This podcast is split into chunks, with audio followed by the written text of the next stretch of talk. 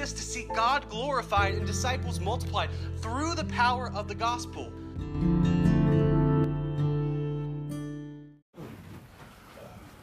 There was once a man who invited a friend from the office to come over for dinner, and when they got to his house, the man greeted his wife, told her she looked pretty, and asked her about her day. Then, when they sat down for dinner, he complimented the food and even offered to do the dishes. The man's friend was shocked because he had never seen someone treat their wife so well. And when they were finally alone, he asked his host, Why do you treat your wife so well? And the host simply responded, Well, because I love her and it makes our marriage happier. Inspired, the friend thought, Hey, maybe I should try that. So the next day, he gets home from work, he greets his wife, he tells her she looks pretty, and he even says, Sweetheart, I am the luckiest guy in the whole world. How was your day? And when he said that, she burst into tears. And so the man says, Honey, what's wrong? And his wife said, I have just had the worst day, and now you come home drunk. I don't know many marriages older than a year that can be described as a fairy tale. Marriage is good and it's a glorious gift from God, but it takes work to maintain a healthy marriage. If you are not actively working to improve your marriage, then it will grow stagnant. But the good news is that sometimes all you need is a picture of a healthy, well functioning marriage to get out of your rut and to get back on track. And today in Ephesians chapter 5, we're going to get one of the clearest pictures of what a healthy biblical marriage should look like. If you have your Bibles, please turn with me to Ephesians chapter 5. If you're using a Pew Bible, it's on 1162, page 1162. And as you're turning, let me tell you, when, when I first told Katie that we'd be preaching through the book of Ephesians, she actually said to me, "I'll finally a sermon from Ephesians that's not about marriage. because if you've been in the church for long, you probably heard Ephesians 5 preached three, four, five, six times. And and I love that we've been able to walk through every verse of the book of Ephesians because there's so much more to it than just this passage. But the reason this passage is preached so often is because we're living in a world where there's so much debate and confusion about, about what marriage even is, even within the church.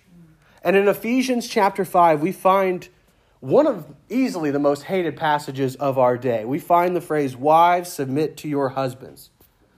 I remember when I was a new Christian, I read Ephesians 5 for the first time, and I just felt sick in my stomach. Like I love Jesus and, and I believed in the Bible, but but I was still new to, to all that it contained. And I just thought to myself, how could something so sexist and outdated be in the Bible? And so I struggled with this passage personally for a long time.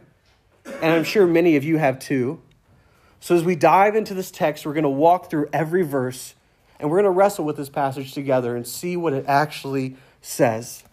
And as we do, my prayer is not only that you would accept God's good design for marriage, but that you would see it as beautiful. Because in Ephesians 5, we're going to find three ways Christians are called to serve. First, in verses 18 through 21, all are called to submit to one another out of reverence for Christ. Second, in verses 22 through 24, wives are called to submit to their husbands as the church submits to Christ. And third, in verses 25 through 33, husbands are called to love their wives as Christ loved the church all submitting to one another, wives submitting to husbands, and husbands loving their wives. What does that all mean? Well, let's pray and find out. Heavenly Father, as we navigate this difficult subject of our day, we earnestly want to know what your will is. We want to know what your actual design for marriage is, rather than some man made, culturally twisted definition. So, Lord, I ask that you would guide my words Grant clarity to our minds and give humility to our hearts as we seek your face. Amen. Amen. Look at me to verse 18. And do not get drunk with wine, for that is debauchery, but be filled with the Spirit, addressing one another in psalms and hymns and spiritual songs, singing and making melody to the Lord with your heart, giving thanks always for everything to God the Father in the name of our Lord Jesus Christ, submitting to one another out of reverence for Christ. Let's stop there. In the Old Testament, whether it was Moses' tabernacle or Solomon's temple, it was said that the Spirit of the Lord would fill that place. There was that language of filling always associated with the Spirit. And in verse 18, Paul is using those same images from the Old Testament, that same language of being filled with the Spirit. But here he's not talking about the tabernacle or the temple, but he's talking about the church. I was always taught that my body was a temple, and 90% of the time, this is what was being taught. Hey, your body's a temple, so don't get a tattoo. Like that was the motivation 90% of the time when we talked about my body being a temple, which is a terrible argument because have you ever seen a temple? There's pictures everywhere. That's a terrible argument for no tattoos. Like there may be wisdom that may discourage you from, from putting, getting a tattoo, but that's not the verse. That's not what the Bible's talking about at all. In fact, I realized it because I went through and I checked it every single time. Every time Paul writes, Your body is a temple, he is not speaking in the singular, he's speaking in the plural. In English, when we use the word you, we can either mean you as a singular person or you all as a group of people. And I'll say actually in Greek, it's crystal clear. It's always clear if he's talking to multiple people or single people. And in Texas, we actually solved this problem by saying y'all. So you're welcome for that. So if you translate Paul into Texan, he'd be saying, Y'all's body is a temple. Now, this isn't to say that we're not individually indwelt by the Spirit. Paul is very clear that we are all, if we are Christians, indwelt by the Spirit. And he says this in Romans 8. But every time Paul calls us a temple, He's not talking about our individual bodies as temples. Every single time he uses this language, he's talking about the body of Christ as the temple. Even here in verse 18, Paul's saying, Y'all do not get drunk with wine, but y'all be filled with the Spirit. He's using temple language.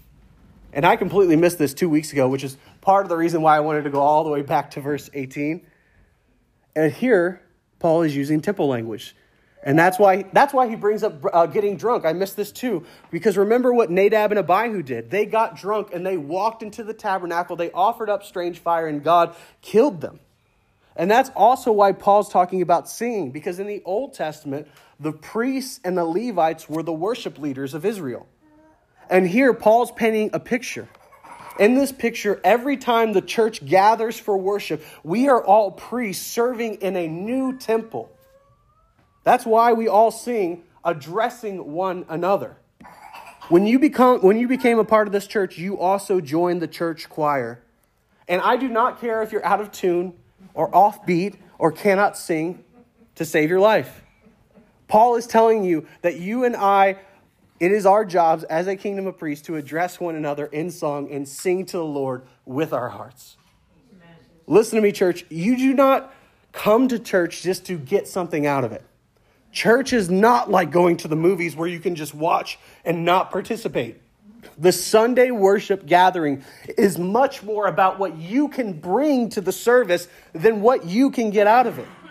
And so many churches miss this, and the average worship service sadly has been reduced to a mere performance where the band performs and the speaker performs, and then everybody goes home. And you, you could have almost not been there, which is why online church has become so prevalent because what's the difference if I'm sitting alone in my house versus there? I didn't participate either way. But the goal of our worship services should be one where everyone participates, where everybody prays together, everybody sings, everybody reads, everybody amens. What's happening right now is a participatory, participatory corporate experience where you are worshiping. On Sunday mornings, we all give up all of our personal preferences because to worship together where the Spirit of God dwells, it is better to be there than to be isolated. That's why the style of music, old or new, does not matter. That's part of what it means to submit to one another out of reverence for Christ, to give up your preferences for the benefit of another. What did Jesus say? Wash one another's feet. Love one another as I have loved you. This is at the heart of what it means to submit to one another. That even the Apostle Paul says, I have made myself a slave to all that I might win some. The way we submit to one another is by giving up what we want and by going out of our way to serve one another. That every time you come to church, you should be thinking, who can I serve today? Who can I encourage? Who can I pray for? How can I love these people like Jesus loved me? And this is where we utterly failed most churches during COVID. Like, it doesn't matter if you are a masking church or, or a free range church, so to speak. It does not matter what policies you implemented. But so many churches, the attitude of the majority of people is, I want it my way. This is what I want. This is what I believe. And there were some churches that says, I want to give up what I want for the other. And that should be our mindset no matter what. And let me say this if you're having trouble feeling affections toward your fellow Christians in this church, the solution is to go ahead and serve them. Don't waste time trying to decide if you feel love towards them. Go ahead and choose to love them. We're commanded to love, which means love is a choice, it is not an emotion. Love is a choice you make regardless of how you feel. You don't have to like somebody at all to love them. That's why we're commanded to love our enemies. But you are called to love everybody. And this is one of the greatest secrets of life is that when you choose to love someone, over time you will eventually come to feel love for them and to care for them and maybe even like them. It's a process. But if you wait until your heart feels emotionally ready to love them, then it's never going to happen. So go ahead and live like you love them, and the emotions will follow. Now, this seems mostly natural for us. Like this, everything I preached so far, most churches would get a sound amen because we live in a society that champion, champions equality. But these words would have been revolutionary in Paul's day. And as this letter was read aloud to the Ephesian church, most people would have been thinking, okay, that sounds nice, but, but how is this really going to look in the real world? And so Paul goes on uh, for the rest of chapter 5 and the beginning of chapter 6 to give three examples of what this looks like wives and husband, children and fathers, slaves and masters. Why did he choose those three groups? Because that's how people thought back then. That's how they imagined the family unit from those three groups. Listen to this. This is a household code from Aristotle. Aristotle writes The first and fewest possible parts of the family are master and slave, husband and wife, father and children. Sound familiar? Of household management, we have seen that there are three parts. One is the rule of a master over slaves, another of a father, and the third of a husband rules over wife and children. For the male is by nature fitter for command than the female, just as the elder and full grown is superior to the younger and more mature. Like this is classic, thousands of years old, and even recently in the last couple of years, is women and children and slaves are inferior to men, and so they should rule over them. That's the, the mindset of Aristotle and most of the people living in Paul's day. So when Paul wrote this message, he was living in a world where man was the head of the household. He ruled over everyone. He was superior to everyone. He was more valuable than everyone, and everyone existed for his pleasure and good. And guys like Aristotle were actively teaching these things. And they were universally accepted. And so here comes Paul, and he's going to give us his own household code. And he's going to talk about these three groups, but he's going to do it in a very different way from Aristotle. Look to verse 22. Wives, submit to your husband as to the Lord. Now stop there. I know that this is already offensive to our modern ears, but, but remember what Aristotle wrote and compare it to what Paul wrote. The fact that Paul not only addresses the women directly, but the fact that he addresses them first would have been revolutionary. Back then, when you had all of these household codes, they were only written to the men because why would you need to address the women? You write to the patriarch, you write to the head of the household. But here, Paul addresses wives directly and he calls them to willingly participate in the plan of God by serving their husbands because they too are filled with the Spirit, priests in the temple of God. That's why Paul adds the phrase, as to the Lord, because he understood that a wife's submission to her husband is an act of worship to the Lord. So, what is submission? Look to verse 23. For the husband is the head of the wife, even as Christ is the head of the church, his body, and his Savior is himself its Savior. Now, as the church submits to Christ, so also wives should submit in everything to their husbands.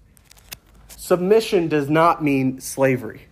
Submission does not mean that one is superior to the other. Submission doesn't mean unthinking obedience. But Paul tells us that in marriage, the husband and the wife each have roles to play. The wife, the role of the church, and the husband, the role of the Savior. Which is why, in just a couple verses, Paul is going to command the husbands to love their wives as Christ loved the church in that he died for her. And we'll get to more of the husband's calling in a moment. But here, Paul is teaching that in the same way the church voluntarily, freely, and joyfully follows Christ, so wives should voluntarily, freely, and joyfully follow the leadership of their husbands. Almost every culture has distorted God's design for men and women. On the one hand, you have patriarchy, where women are belittled and abused, where, where, where their value is lesser to men. And then on the other hand, you have a kind of radical feminism where the solution is to get rid of all distinction between men and women. There is nothing between, there is no difference between the two of you, and don't tell me otherwise. But here at our church, we reject both a patriarchal view and a radical feministic view. And instead, at Horicon Baptist Church, we, call, we hold to what's called complementarianism. Complementarianism teaches that God made men and women equal in value yet each possessing different but complementary roles and responsibilities within marriage. You can think of marriage as a kind of dance where one partner leads and the other follows. And in marriage, the husband is called to lead. But you may be wondering, why the husband? I mean, if the wife is a better leader, why should she not lead? And I'll say this because God designed men and women to be equal in dignity, value, and worth, yet each possessing different but complementary roles within the family. And not only is this clear in Ephesians 5, but this actually goes all the way back to Genesis. John Stott said on this text this isn't chauvinism, this is creationism. That Paul is simply implementing what happened at creation in the home. So you go all the way back to Genesis when God made mankind in his image, both male and female made in his image. Yet man and women are made very differently to complement one another. So God made man from the dust. But God made the woman from the man. The man was refined from the dust, but the woman was doubly refined. Pastor Ray Ortlund described it this way Men, we are like clay pots, but our wives are like elegant china. The great preacher Matthew Henry wrote on that passage The woman was made of a rib out of the side of Adam, not made out of his head to rule over him, nor out of his feet to be trampled upon by him but out of his side to be equal with him, under his arm to be protected, and near his heart to be beloved. The differences between men and women are not accidental. From the beginning, God had a beautiful, purposeful design for both genders. And our world is de- desperately just, uh, trying to destroy any distinction between man and woman. Our world is heading at full speed towards a kind of radical feminism that would destroy the very idea of gender. But in the Bible, gender is a good gift of God. It's a part of God's beautiful design for how we're to live as divine image bearers. God made Adam first, and because he was made first, Adam had the responsibility to lead and to love and to provide and to protect his bride. But how did Adam do? He failed. He utterly failed. In Genesis 3, when the serpent tempted Eve, Adam was with Eve the entire time. Like growing up, I always imagined that Eve was off here with the serpent, Adam was just busy doing something else. And then after Eve had been deceived, she's like, hey, Adam, come eat this. You don't know where I got it from. But according to the scriptures, Adam was there the entire time. Listen to this Genesis 3 6. So when the woman saw that the tree was good for food, and that it was a delight to the eyes, and that the tree was to be desired to make one wise, she took of its fruit and ate. And she also gave some to her husband who was with her, and he ate. The entire time the serpent was denying God's word and was tempting Eve, Adam sat idly by. He was passive the entire time. He did not slap the fruit out of her hand. He did not remind her of the word of God. He did not protect her from the serpent. He didn't cast the serpent out of the garden. Adam failed. And that's why when, when God shows up, who does he call to account? Not Eve not even the serpent, but he calls upon Adam Adam, where are you? Eve was the first to eat. So, so it makes sense in my mind that Eve should be the most guilty. But when God called man to answer for what he had done, he called Adam because Adam failed to lead, he failed to protect his bride. And that's why in Ephesians, wives are still called to submit to their husbands because every husband will have to stand before God one day and they will have to give an account for how they led their family just like Adam did. And that will be a terrible day for many men. Every person's going to have to account for their lives. But for the things which you are responsible for, there is a greater accounting. There is a greater reckoning. That's why James even tells us not many of you should be pastored because you're going to be judged more strictly.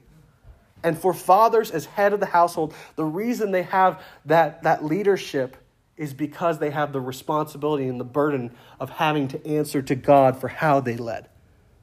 And, and look at the standard by which they'll be judged. Look at verse 25. Husbands, love your wives as Christ loved the church and gave himself up for her. How did Christ love the church? He died for her. So, how should husbands love their wives? With a sacrificial, self giving, humble love that is willing to die for her. Submission sounds like a burden until you see what the husbands are called to. Husbands, are you willing to love like this? Will you choose every day to love your wife and to serve her and to sacrifice for her? And I'm not just talking about physically, I'm also talking about spiritually. Look to verse 26. That he might sanctify her, having cleansed her by the washing of water with the word so that he might present the church to himself in splendor, without spot or wrinkle or any such thing, that she might be holy and without blemish. Christ came down from heaven with an eye on his bride. From heaven he came and sought her to be his holy bride, and with his own blood he bought her, and for her life he died. Why did he die? to save and to purify and to sanctify and to mature the church so that one day the bride of Christ would stand before the Lord as holy and without blemish. In the same way, in the same way, every husband is responsible for the spiritual well being of his wife. Husbands, how often do you read the Bible with your wives? How often do you pray for your wives? How often do you pray with your wives? How often do you lead your family in family devotions? And what are you going to do to help your spouse become the woman of God that God wants her to be? Husband, these are the kinds of questions that you will have to answer before God one day. And Paul does not stop there. Verse 28, he goes on. In the same way, Husbands should love their wives as their own bodies. He who loves his wife loves himself. For no one ever hated his own flesh, but nourishes and cherishes it, just as Christ does the church, because we are members of his body. Therefore, a man shall leave his father and mother and hold fast to his wife, and the two shall become one flesh. However, let each one of you love his wife as himself, and let the wife see that she respects her husband. Now you see the difference between Aristotle and Paul so clearly displayed. Like Aristotle, husbands, you rule, whatever pleases you, that's what you do. But Paul says, husbands, everything you do must be for the benefit of those under your authority. In verse 28, Paul switches from the cross to creation and the church. Husbands, love your wives because you are one flesh. Paul has been making this point all throughout the book of Ephesians if you're a Christian, then you are a member of Christ's body. And so to slander or to hurt or to sin against a fellow member of the body is hurting yourself. It's foolish. And the same is true for those who are one flesh. What does it look like within marriage? What, is, what do these roles look like? Let me, let me give you a common example.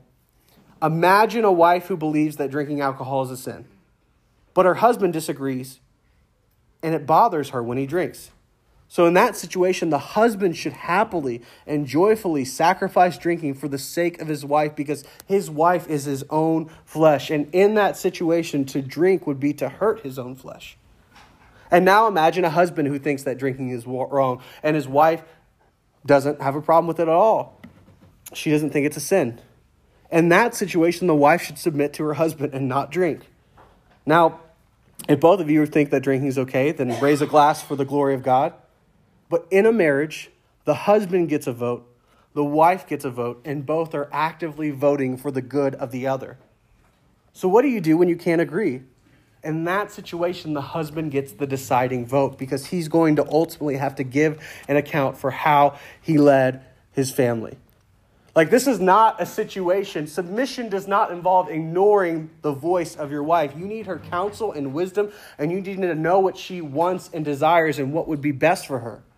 Like, I'll even say early in marriage, we were trying to implement this, Katie and I, and there was a decision as we moved of whether or not I'd be a youth pastor at this church. And I was really desperate to, to serve in this church. I, I just, I just wanted to, even though there was a lot of red flags and, and things. And I did not want to know what Katie's thoughts were, so we just went ahead and did it. Like, like she submitted in that decision and she was awesome. But if I had been a loving, self sacrificial husband, I would have talked with her and talked through it and understood how this would have affected her. Like, that is not biblical leadership. That was biblical submission on her part, but that is not biblical leadership. And just as a side note, this needs to be said in a situation where there is physical or sexual abuse, that is not a situation where submission is called for. That's a situation where the police are called for.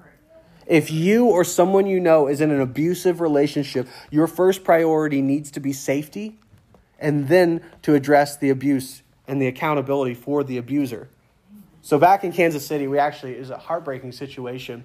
A member of our church, who's a friend of mine, I, I was shocked whenever it, it came to surface physically abusing his wife, uh, ran from the church, ran from all discipline of the church. It was a year long process where the elders were pleading with him to repent, and they were separated. He would not apologize for what he had done. And so finally, they brought it before the whole church, and we excommunicated him. We removed him from membership because he had abused his wife. It was such a sad situation, but the one consolation was that in that moment, the church was able to weep for the wife and to pray for her and to support her in a way that I have never seen before. Listen, if we embrace God's design for male leadership within a marriage, but we do not hold men accountable when they abuse that responsibility, then we have failed as a church. Amen? Husbands are called to love and to cherish and to care for their wives because marriage is a one flesh union all the way back in the beginning, it was God's design that in marriage, two me's would become an us. That two individuals should part from their families and become a new family. That two people should enjoy one another in sinless sexual intimacy, a one flesh union. One flesh because the rib that was taken from Adam is returned to Eve, but now in a much more enjoyable way. There are many people who think that Jesus never spoke about marriage but that's simply not true. In Matthew 19, when the Pharisees asked Jesus about divorce, he answered them by quoting Genesis 2:24, the same verse that Paul quotes here in verse 31. Jesus said, "Have you not read that he who created them from the beginning made them male and female?" And said, "For this reason a man shall leave his father and mother and be joined to his wife, and the two shall become one flesh." So they are no longer two but one flesh. What therefore God has joined together, let no man separate. Marriage is a sacred institution because not only did God establish it, but every time that a man and woman make vows to one another and consummate that marriage, God creates that one flesh union and God joins them together in a supernatural bond. And the most glorious part of marriage is the mystery of it in verse 32. Did you see that? Now, I don't know any married couple who hasn't fallen into bed after a long and difficult day where they've struggled to understand each other only to stare up at the ceiling and say, Marriage is such a mystery. Being married is hard. Having a good marriage is harder. But that is not what Paul is talking about in verse 32. In verse 32, Paul uses the Greek word mysterion. Mysterion means something secret or hidden. So, what is the mystery of marriage? What is the secret? What is this hidden meaning? It's the same mystery Paul talked about in Ephesians chapter 3. And here in Ephesians 5, Paul tells us that marriage is actually a picture of Christ and the church. This means at least two things. First, this mystery is the perfect model for marriage. The foundation behind every command in this passage is the gospel. You cannot understand or even imagine what a good marriage might look like without this picture. Because in this picture, we see pure, unconditional, covenantal love. Christ never breaks his vow. He never forsakes his bride, even when she is unfaithful. In fact, he goes out of his way to die for his wayward bride that he would wash her and make her holy. No husband is called to anything less. Second, marriage was designed to point to this mystery. Paul is not saying, hey, it turns out marriage is like a really good illustration for what Jesus did, right? No, that is not what he's saying at all. He's saying that when God gave the gift of marriage in the mind of Almighty God, he was going to give us a living picture of how he was going to love his bride. In every marriage, Christian or not, Christ is pictured. And that picture is a lot clearer in some marriages than others. You can be sure of that. But marriage was never meant to be an end in and of itself. It's supposed to be pointing to something greater, and that greater thing is the marriage of Christ and his church. My prayer this morning was not only that you would accept God's design for marriage, but that you would see it as good and beautiful. Because in Ephesians 5, we found three ways Christians are called to serve. All are called to submit to one another. Wives are called to submit to their husbands, and husbands are called to love their wives. Marriage is a lifelong commitment but because we understand this mystery, we realize that it's only momentary compared to what it points to. Like, if marriage is so great, have you ever wondered why Jesus never was married? I mean, if marriage is really this glorious gift to all of mankind and created to glorify God, why didn't Jesus ever marry? Well, the answer is he will. In fact, not only does the Bible begin with a marriage, but it ends with one. And one day Christ will present his bride to himself, perfect, blameless, without spot or wrinkle, dressed in white, completely forgiven, saved forever. Are you a part of the bride of Christ? Do you understand this mystery of marriage? And if you understand it, has it changed the way that you treat your spouse? Men, have you stepped up to your calling? And when you go to give an account, what are you going to say? This morning, I have three pastoral charges. I have three ways that we can live out this mystery of marriage within our own lives.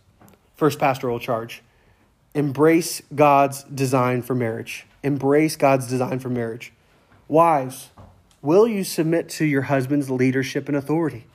Will you respect your husband and the role that God has given him? Well, you don't know my husband. My husband doesn't love me like Christ in the church at all. And listen, you're probably right. In fact, in 1 Peter, Peter was talking to women who were married to non Christians, and this is what he wrote Likewise, wives, be subject to your own husbands, so that even if some do not obey the word, they may be won without a word by the conduct of their wives. Now, like I said earlier, this is not a case of a husband who is abusive. It's just for a husband who is a bum, right? Who's not fulfilling his marriage roles, the Bible still calls you to submit and serve him anyway. Why? As a witness to Christ, as a witness to the fact that even though you're not a Christian, let me show you how Christ has changed me. Husbands, will you step up and lead? Will you strive to love your wife like you love your own body? Because guess what? Your wife is your own body. You are one flesh. And are you willing to die for your bride like Christ did? I know most husbands, even non Christian husbands, who would happily say, Yes, of course I would die for my bride. Of course I would die for her. And if you're willing to say that, let me ask you now, are you willing to live for her? Will you choose every day to love her and to serve her and to lead her in family devotions and to pray for her and enable her to be the woman of God that God is calling her to be? And I'll say, if you're not sure how all of this works, there, this is such a big and controversial subject that, that, first off, if you disagree with the things that I laid out, you're not alone. There, there's, there's many godly Christians who would disagree with many of the things that I say. This is not a gospel issue in that way. And I'd invite you to come and ask questions if you have them. And if maybe if you don't disagree, but you're like, I'm not, I'm still shaky on, on how this actually looks. Let me encourage you with this proverb. Wisdom is found in an abundance of counselors. Please humbly ask older, more experienced saints what this looked like. Heck, even ask your pastor. I'd be happy to talk to you about it. But if you want to, if you don't want to do any of those things, then I highly recommend the book uh, The Meaning of Marriage by Timothy Keller. Uh, we've got three or four copies in the lobby. Uh, it's my favorite book on, on marriage. I use it for premarital counseling, and I think it'd be a blessing if everyone in this church read that book because it is so wonderful. So, and let me know if you have any questions on that. Second pastoral charge recognize that your marriage is momentary. Recognize that your marriage is momentary. Our world believes the lie that you can only be whole if you find the one the person who will completely complete you and satisfy all the longings of your heart. And even within the church, we have this misconception that you're only a mature, healthy, whole Christian if you're married. And that's just not true. Pastor and theologian John Piper once said, Never to have married is not a tragedy. Otherwise, Jesus' life is a tragedy. Tragedy is craving the perfect marriage so much that we make a God out of being married. Marriage does not and should not meet all of our needs. It should not be an idol. It should not and cannot take the place of Jesus himself. Marriage is for but a moment, Jesus is for eternity. How we live our marriages and our singleness will show if Jesus is our supreme treasure. Marriage is a good gift, but it's not ultimate. Don't idolize it. And maybe even more importantly, embrace what marriage points to. Third pastoral charge embrace the mystery of marriage. Embrace the mystery of marriage. Listen to me, church. If you live happily married for 50 plus years, but you don't get the mystery that marriage is pointing to, then you do not know the first thing about marriage. This is the mystery of marriage that Jesus, who is equal with God in every way, left the glories of heaven, took on human nature, submitted himself to the will of the Father that Jesus modeled submission every moment that he was here on this earth. Not because he was inherently less valuable than the Father, but because his role in our salvation was different yet complementary to the Father. He humbled himself by going to the cross to die for his bride, and on that cross, when Jesus died, the wrath of God was satisfied. And because he was faithful in every way, God raised him from the dead, and now he has been given the name that is above every name, the name of Christ Jesus. And here is where the mystery kicks in that anyone, no matter your race, no matter your nationality, no matter your background, no matter your sins, anyone can be made one with Christ because whoever believes in Jesus is united with Christ through faith. And you are one not only with Jesus, but with the whole body of Christ. That through this union, all your sins have been taken away. Christ has given you his perfect righteousness, and you have come into the body of Christ and the family of God. And today, if you've never done that, repent of your selfishness. Repent of your pride. Repent of any and all sin and put your faith alone in the Savior, and you will be washed. Amen. And all the people said, Amen. Let's pray. Oh God of love, you established marriage for the well being and happiness of mankind. Yours was the plan, and it was always with Christ and church in your mind. Thank you for revealing to us these truths. May the gospel change the way that we love our spouses, and may we be satisfied in you alone. And Lord, we ask that you would hold us fast, that one day we may be presented to your Son in the marriage supper of the Lamb, and that on that day we would be sanctified, washed, and without any blemish or wrinkle. We pray these things in Jesus' name. Amen.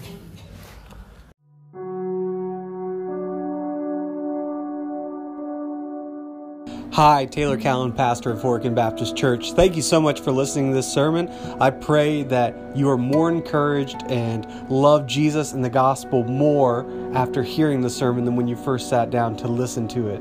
Know that, that our heart at this church is that this sermon would be an encouragement to you and would be a useful resource, but would in no way replace the pastor that God has called to shepherd you or the church that you're called to be a member of. With that being said, if you want more information about our church or want to hear more sermons, go to horiconbaptist.com.